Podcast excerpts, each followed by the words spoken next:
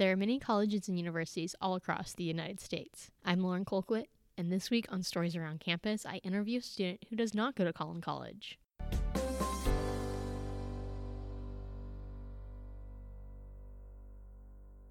Quick disclaimer for this episode. When I recorded the interview, I had some issues with background noise. I tried to edit it out, but some of it still creeped in, so I apologize if you hear anything. Zoe's a friend of mine from high school and an involved student at University of North Carolina, Chapel Hill. She is an active member of the Jewish community at our campus as well as the LGBT plus community. To learn more, I decided to interview her. And what clubs are you involved in at UNC Chapel Hill? I'm involved with the Hillel, which is a like nationwide Jewish organization. So there I go to services and go to events and help plan events. I'm the inclusionary intern. I'm also part of a new club that I'm involved in starting called Queer People of Faith for, you guessed it, queer people who are of a faith.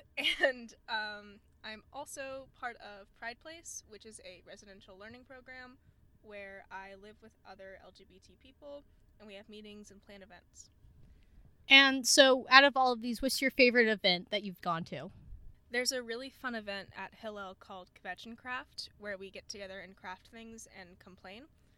And it's always really chill.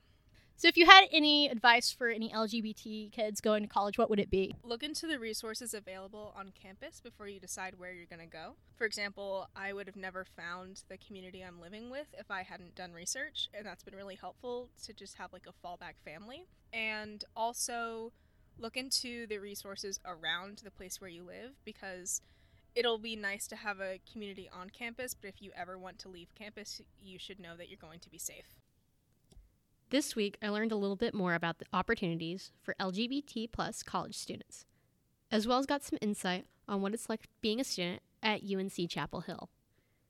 I'd like to say a big thank you to Zoe for being on my show, and if anyone would like to be interviewed on my podcast, feel free to email me at storiesaroundcampus at gmail.com.